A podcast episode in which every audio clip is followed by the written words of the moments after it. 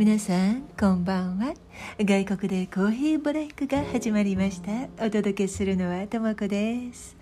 さて先週に引き続き今日も皆さんとプッカの森のお誕生日企画の裏側をお話しする予定ですが私ねこれはただインスタグラムでの仲間内での思い出話というのではなくて聞いている皆さんも一緒に楽しい面白いワクワクをどう作ってどう日々の生活に取り込みその結果自分が何を得るか自分の役目は何かというところを発見するきっかけにならないかなとそこまで広げられるかはわからないけれどそういう気持ちでお話ししようと思っています。そもそも私ねいつも同じやり方はしたくないというかね、うん、何かする時には自分らしさとか私が楽しめることをやりたいんですよね。自分にしかできないことって何だろうというところから考え始めるのがほとんどです。皆さんもそうだと思うんですけれど、うん、学生時代なんか特に意見とかアイデアとか発表する機会が多いじゃないですか。お仕事だと会議とか挨拶する場があったりね。その時に順番があって自分の番までそして最後まで何度も同じような挨拶とか、同じような作品とか同じような意見を聞くのが嫌というほどとか尖ってはないんですけれど ここで何かをと言えるようなちょっと違ったアプローチしてくれる人とか発表ないかなって考えることが多いんですね。それで自分の発表だとか挨拶とかまあいろいろやるときにはまずインパクトのある始まりできるだけ他のものと同じようなことが繰り返されないことを意識します。そしてそのどれもプロセスがすごく大切でそのプロセスを思いっきり楽しめる人生にしたいんですよ。だからすごろくのお話を先週結構しましたけれどこれももともとはうんただゲームをするだけじゃなくてどんどん何かが生まれるもの自分だけじゃなくてそれを通して多くの物事が関わってきて刺激があって変化して自分だけでは予想できないようなことが起こる。それは私だけじゃなくて一緒に見てくださったり企画とかね。私の問いかけに答えてくれる方たちも同じ。うん何が起こるか分からなくってそれを解決したり改善してああこんなこともあるんだねと何かを作ったり何かを起こしたくなるような感覚を満たせるものができないかなって考えていたんですよ。毎日の生活の中では結構頭の中でお祭りがあるような何か面白いことってないかな。ああれやりたいんだけれど同じものの繰り返しにならないようなものできないかななんて 考えていて頭の中はねこうしっとりと落ち着いて静かに物事が進むという感じではないかも私は。学生時代は作品を並べての高評会その後それぞれが作品について話さないといけない時なんてね仲間たちから感じるおすごいなって新しい気づきとか刺激が欲しいと思っていたし自分の番も見ている教授とか生徒たちが「えー、そんなこと?」っていう意見を出したり聞いたりできるような作品を作ろうと思っていました。そういうものづくりですね。みんなそうですよねきっとね。それはじゃあ奇抜なものを作ればいいのかといえば私は違ってうん美しいもの心に響くものはただ見せている作品だけじゃなくってその作品をどう説明するかとか説明する時の言葉とか服装だったり声の調子だったりもう全てですね。結局その人の人間性ですよ。素敵な作品だなと思う時はその作品を作った人にやっぱり魅力がありますよね。今回のお誕生日企画ではそういう刺激が多くてそれで楽しかったんですよ私。いろいろな人の面白さがいろいろな場面で見られて混ざり合って別のものが、うん、できていくっていうね。この企画の求めるものは同じだけれどそこに行き着くまでの手段がたくさんあって豪華な時間でした。皆さんはどうでしたか？始まりの言葉が少し長くなっちゃったけれどそういう時間の中でそれじゃあどんなエピソードがあったのかを次にお話ししますね。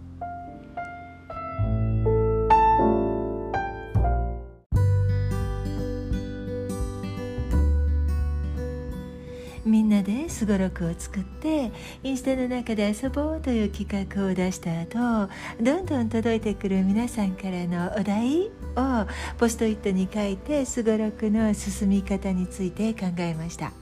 7月23日から毎週1回ずつ振って9月中に終わればいいかなという感じでね。うんお題も季節に合わせてうまく入ってきましたよ。サイコロの目を1から3までに設定してのんびりやればいいなって思っていて、まあ、3ばかり出たとして25マス全部終わるのに8週間プラスうんお題に書かれているものも入れて、まあ、2ヶ月前後で終わるかなという想定ですね。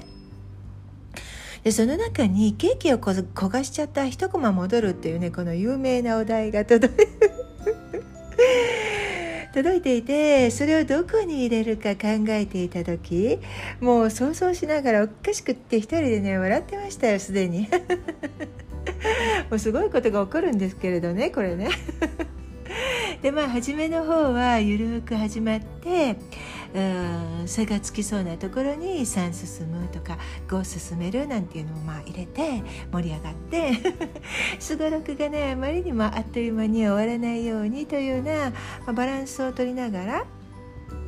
最後の難関として、まあ、1モドルを入れようと思ったんですよね。私がね大好きなクラフト紙を準備して大きくてねほら自然の色っていう感じがするじゃないですか。そこにお題を書き始めたんですけれど写真をね撮るというのにパシャリって書いてくださった方がいて私の写真を撮るのとはパチリなんだけれど彼女のこのパシャリっていうのがとっても気に入ったんですよね。うまいなこういう表現って思いました。この方のあの書く文章私あの私好きなんですよ。これもね人間の魅力ですよね。何だろうな。さらりと爽やかに柔らかくて思いやりのある、うん、気取らないお人柄なんだろうなというところが文章にもそのまま出るんですね。そういうところが大好きでこのパシャリもお気に入りなんですよ。もう1番かね2番くらいにもすぐ出てます。でマス目の仕切り線をねハンコで作ったんですね。昔ハンコが大好きであの いろいろ日本で買って帰ったんですけれどその中のね一つにね、えーと、鳥とかあとあのツバメなんですけれど青いインクを使いました。緑と青のね。で、えー、ツバメも青い鳥もすごろくに参加したり見ている方皆さんに幸せが届きますようにという気持ちがあったのでね。で鳥の向きもデザインというほどでもないんですけどまあバランス的にね1羽を除いてえ全部上向きに押してます。それもまあ上に上にという 願いを込めてですね。あとスタートとゴール地点には鳥の巣と卵のハンコが押してあるんですよ。卵も巣もおめでたいものっていうかね。後でねあの見てみてください。そんな準備期間を終えてすごろくが始まります。その次に出したのがプッカップケーキ企画ですね。あのプッカとかカップケーキとかそういう音がなんか 面白いなと思って。やりたかったんですよ。カップケーキの上に、えーー、デコレーションというのかな飾りを描くっていう企画なんですけれどお誕生会なのにごちそうがねないなっていうのがあって何にしようか考えてたんですけれどそれもやっぱり皆さんと一緒に作りたくって、えー、カップケーキならバースデーケーキよりも簡単にできて可愛いかもって思ったんですよ。すぐにお菓子作りの上手なお仲間にカップケーキ焼いてもらえないか聞いてきましたなんか焼いてくださいっていうよりも 焼いてっていう感じだったような気がするんですけれどあのカップケーキの写真を撮ってその上から飾りの絵を描くものってね 説明したらいいよって言った後ねあっという間にカップケーキを焼いて写真を送ってくださったんですね。あのすごいなって思ったのはそのカップケーキの構図と色ですね。2枚用意してくださって色調節もして送ってくれたんですけれどオレンジ系が強いものと薄いスペンスポンジケーキのようなトーンに仕上げてあって真上からまん丸にもう綺麗にね写真の中にねこう収めて 撮ってあったんですけれどカップケーキが置いてあるベースも2種類あってでもあ皆さんが描く飾りがしっかり映えるような写真を用意してくださったんですよ。私もだから何にもしなくてよかったんですよね。美的センスがあるだけじゃなくてまた自分を主張するのじゃなくて相手のこととか企画のこととかねなんかうんまあ私も企画に参加したいと言ってくださる方のことも含めてね。そこまで考えられる人間性に感動でしたよ。だからそこでまた私学び終えてですね。この企画を通していろいろ学べるなって思っていました。もう感謝感謝です。でそのカップケーキの写真をまず投稿したところで届いたコメントがね良かったですね。やっぱりねこう良いものにはそんな雰囲気が漂うのかな？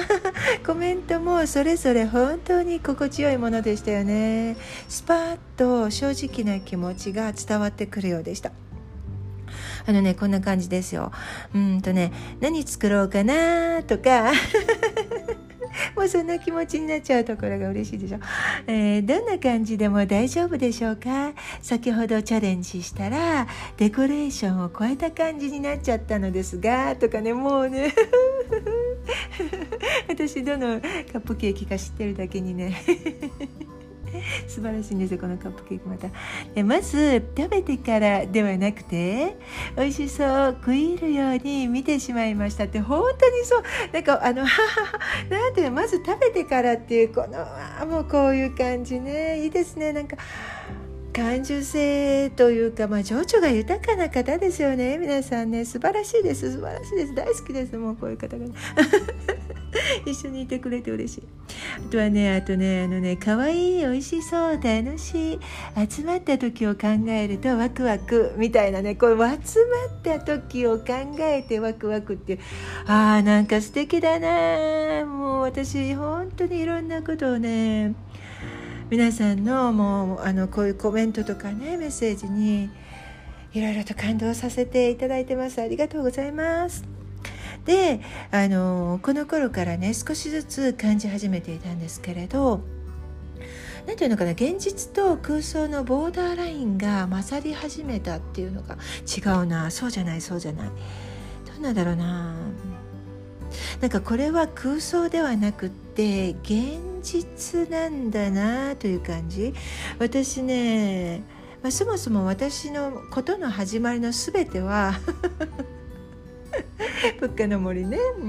あの私自身が日本にいなくってインスタを通してでしか皆さんとコミュニケーションを取ることができないんですけれどあとこの放送とね。でもねでもねというかだからというか うんあのま、ま、交わす会話が近いんですよ。近くなったんですよっていうのかな。道端であってあああのカップケーキなんだけどっていうそういう雰囲気がね。すごく出てきたような感じがして嬉しかったです。本当に本当に。私もう日本に今すぐにでも行って皆さんと一緒になんかわーっと遊びたい。さあすごろくしようっていう。そういう感じなんですけどそれできないじゃないですかだからねそういう雰囲気が出てきたっていうのはとっても嬉しいんですよ。でまあその、えー、そういう感覚とか雰囲気がすごろくの方にも自然に重なっていってお題をするのもこう無理がないというかねどうでしたか？皆さん実際に。で私もねその影響があって最初サイコロは自分で振ってって思ってたんですけれどプッカにね振ってもらうようになって、まあ、最初一番最初はプッカに振らせてその後はまあ、まあ、私がやればいいかななんて思ってたんですけれどあのプッカに振ってもらうようになって何というのかなプッカらしさに輪がかかったという そういう気配が漂ってきましたね。もともと物価はああいう感じだったんですけれどますます濃くなってきた時期でしたよねこれはもう絶対に皆さんの影響ですよインスタを見てくださっているお仲間たちがプッカに話しかけることでプッカが皆さんのイメージ通りに育ってきてるんですよね。今まではなんか私のイメージだったものがもっとこう開けてみんなの物価ってこんな感じという動きが出てきたような気がします。これは物価だけにかかわらず人間ってそんなものですよね。そうやって成長していくでしょ。う自分自身で自分を作っていく。とか作られてきたっていうよりも周りからの影響でできていくのがよくわかりますよね。なんか物価を通して。物価の森だけじゃないですけれどそういう環境があれば人間は変わっていきますよね。物価が皆さんの思い描くものに育っていってほしいなって思いますよ。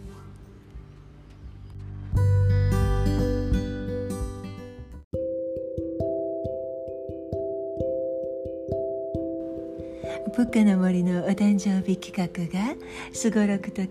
プックアップケーキの企画を通して賑やかに楽しくなっていくんですけれど皆さんの投稿やコメントが何でしょうね。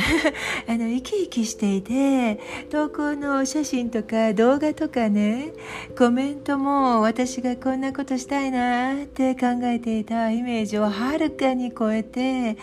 うん、インスタの中っていう距離感とかねそれぞれ皆さんが住んでいる場所の距離時差もあるしなのにね感じないんですよそういう空気を。いろんなところでそれぞれの会話が聞こえるようで。先週言いましたけれどプッカの森のメッセージコメントストーリーズなどが飛び交う ピークの第1弾っていうね。私の頭の中のお誕生会がこの2つの企画だけでは足りないんじゃないかなって思ったほどでねプッカのタイムカプセルはこの頃ぼんやりと頭の中に浮かび始めたんですね。うん、これは何か象徴的なものが必要かもねって。まあね小さな企画っていうかプランはあったんですよ、うん、プカプカメダルとかプッカの森の会場作りとかあお誕生日のケーキのろうそくを吹き消してお願い事を叶えることとかね。皆さんのコメントや投稿を見ているとああこういうところを、うん、何かの見えるものの形に残しておかなかったらとかこれをそのままにしたら何のためにお誕生日企画ですごろくを選んでそこに目的とか希望を掲げたのか自分の言い出したことに中途半端なままで終わらせてしまうのじゃないかなという そんな気持ちが出てきたんですよね。自然にだけど。でみんなで作ろうと言っている企画のどこまでが現実にできるのかということを考え始めました。ケーキのクリームなどもその一つで私はねチョコレートクリームが好きなんですけれど。みんなが好きなクリームをとアンケートを出したり一緒に飲める飲み物。それはやっぱりコーヒーだなと思った時すぐに頭に浮かんだコーヒー豆を作っていらっしゃる方のことなどね。外に向かう楽しみと中に入ってくる楽しみがどんどん入れ替わりに現れてきた時期で皆さんのコメントももうねすごかったの。ここで。なんかねどんな風に言葉にしたらいいのかちょっともう思いつかない。ここで語りたいお話がありすぎて聞いてくださっている皆さんにその一つ一つ全部伝えられなくて申し訳ないんですけれど皆さんからいただいた全てのことに感謝しています。エピソードの一つ一つをご紹介できなくてごめんなさいね。ケーキの投稿がお誕生会の前に一つ追加されたんですけれどあれはねもともとは一つだったんですよ。ケーキ。でも皆さんがそれぞれ仲間を増やして楽しそうに会話なさっているのを私もそばで見ていてうん、それから私自身にも送ってくださったエールや楽しいコメント皆さんの思い出話とかちょっとしたメッセージなどねありがとうの気持ちをどこでどうやって お伝えしたらいいのか考えていた時ああ物価が ケーキの周り、ね、に飾りを増やしているのを見つけてあそうだそうだここに気持ちを込めてしまおうともう一つのバースデーケーキを増やしたんですよ。すごろくのお題の時にお話ししたこととかその前に DM でお話ししていたことなどねこう皆さんのことを思い出しながら書いていました。それであの頃投稿が連投になってしまうって焦ったんですよ。カレンダーにいつあの何時にどの投稿をするかあの書いてました。あとすごろくの動画もあったしもう頭くるくるでしたよあの頃は。ケーキはねあと2つ別に届いたんですよね。お仲間さんが書いてくださった。美味しそうなあのなんとチョコレートのクリームがついたケーキ、うん、もしうんもしかしたらあの私がちょっと書いてたのを見てくださってたのかな？もう感激でした感激でした。それから私が書いたケーキをそのまま同じように本物を作ってくださった方もね。絵本のねカステラ知ってるでしょ？あのお話の。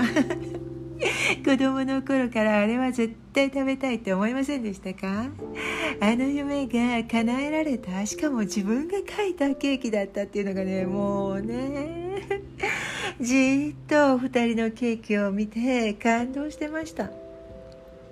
お誕生日のケーキに乗せられたろうそくを吹き消すのね。あれは実はとっても大変だったんですよ。もういやもう私がメカに弱いというだけなんですけれどね。もうあの全ての投稿を私ねスマホ1台で作ってるんですけれどすごろくのコマとかすごろく版ブックアップケーキあとすごろくの動画などねもうスマホにたまりすぎちゃってて 毎週いるからね。スペースがパンパンだったんですよ。でねあろうそくの日にみんながお願い事をしてそれを叶えたかったのでどうやってたらみんなのプッカの森のケーキの周りに本当にいる感覚になれるかな。そして自分で吹き消す吹き消すだけじゃなくてその時周りには仲間たちが一緒にいることを感じられるか、うん、それを本物のろうそくと私が解体を使ってあの実現させたかったんですけれどあれね本当にギリギリにできたんですよ。あしかも一回作り直した作り直したというか、まあ、修正したというか もうあの程度の動画にねもう。でとも子さん寝てる？って聞かれたりしたんですけれどあの日はねもうほとんど寝てませんでした。できなかったんですよ。いきなりアプリがもうダメだって言って。動画が重すぎて動かないんですよね。でもそんなの初めてみたいなね。あれね日本時間の夜9時にアップしたかったんですけどできなかったですよね確か。少し前に余裕を持って作ってたんですけれどその動画をダウンロードしようとしたらね普通ほら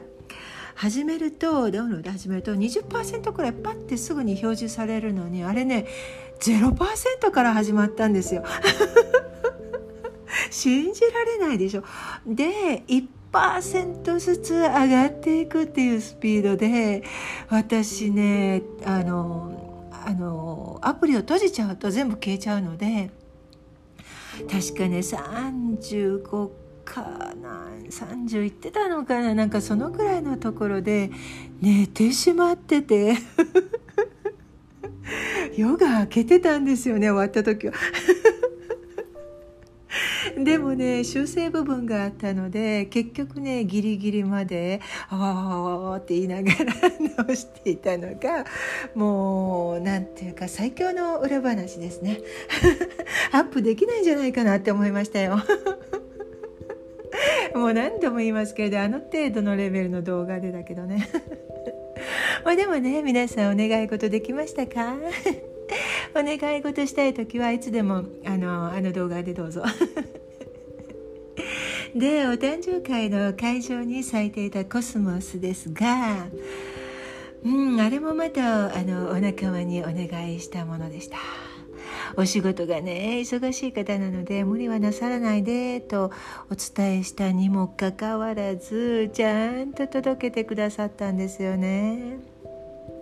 あのどんなお花をお望みですかって聞かれたんですけれどもうどの企画もそうなんですけれどね私のイメージするものでなくて皆さんがイメージしたものがプッカの森をより豊かなものに育ててくれると思っているのでどんなものがと聞かれる時は大抵ねもうほとんどの場合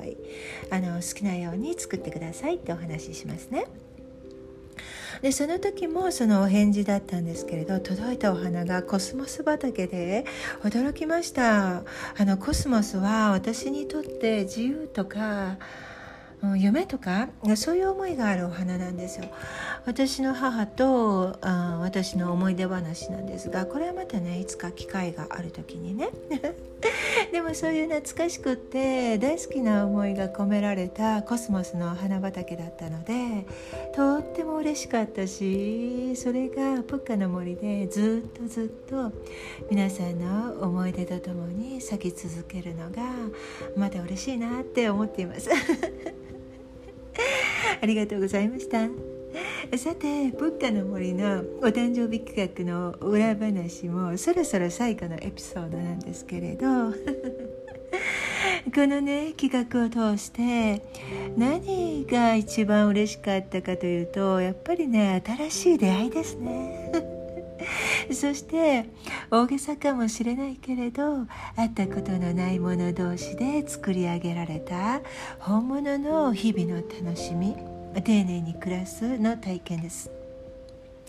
目で見たり心に感じる楽しみや喜びをインスタの中で作れたという本当にそんなことできるのかという疑問にできるさって 答えられる体験ができたということ達成感しかもその仲間たちが本当に物価の森にいることその幸せをみんなと一緒に作れたことですね。人生を楽しくすることの天才の存在も忘れることができないです。その方の素晴らしいところはねその楽しみを周りの方に与えることができるっていうことかな。その分かち合いの表現はね私とはまた違って躍動的で明るく輝く感じですね。また逆にそっとニコニコしながらお花のような言葉を送ってくれる人も行動の早い人ゆっくりの人そうできる人だったりそれでしかできない人だったり一人一人の生き方考え方は違ってその一人一人の思思いやりまたは思ったまたは取った行動が受け入れられ輝く時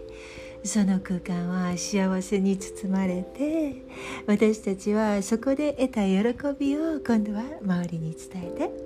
少しずつ少しずつ自分たちにできる方法でできるものや人たちを幸せにしていくんじゃないかなって思います。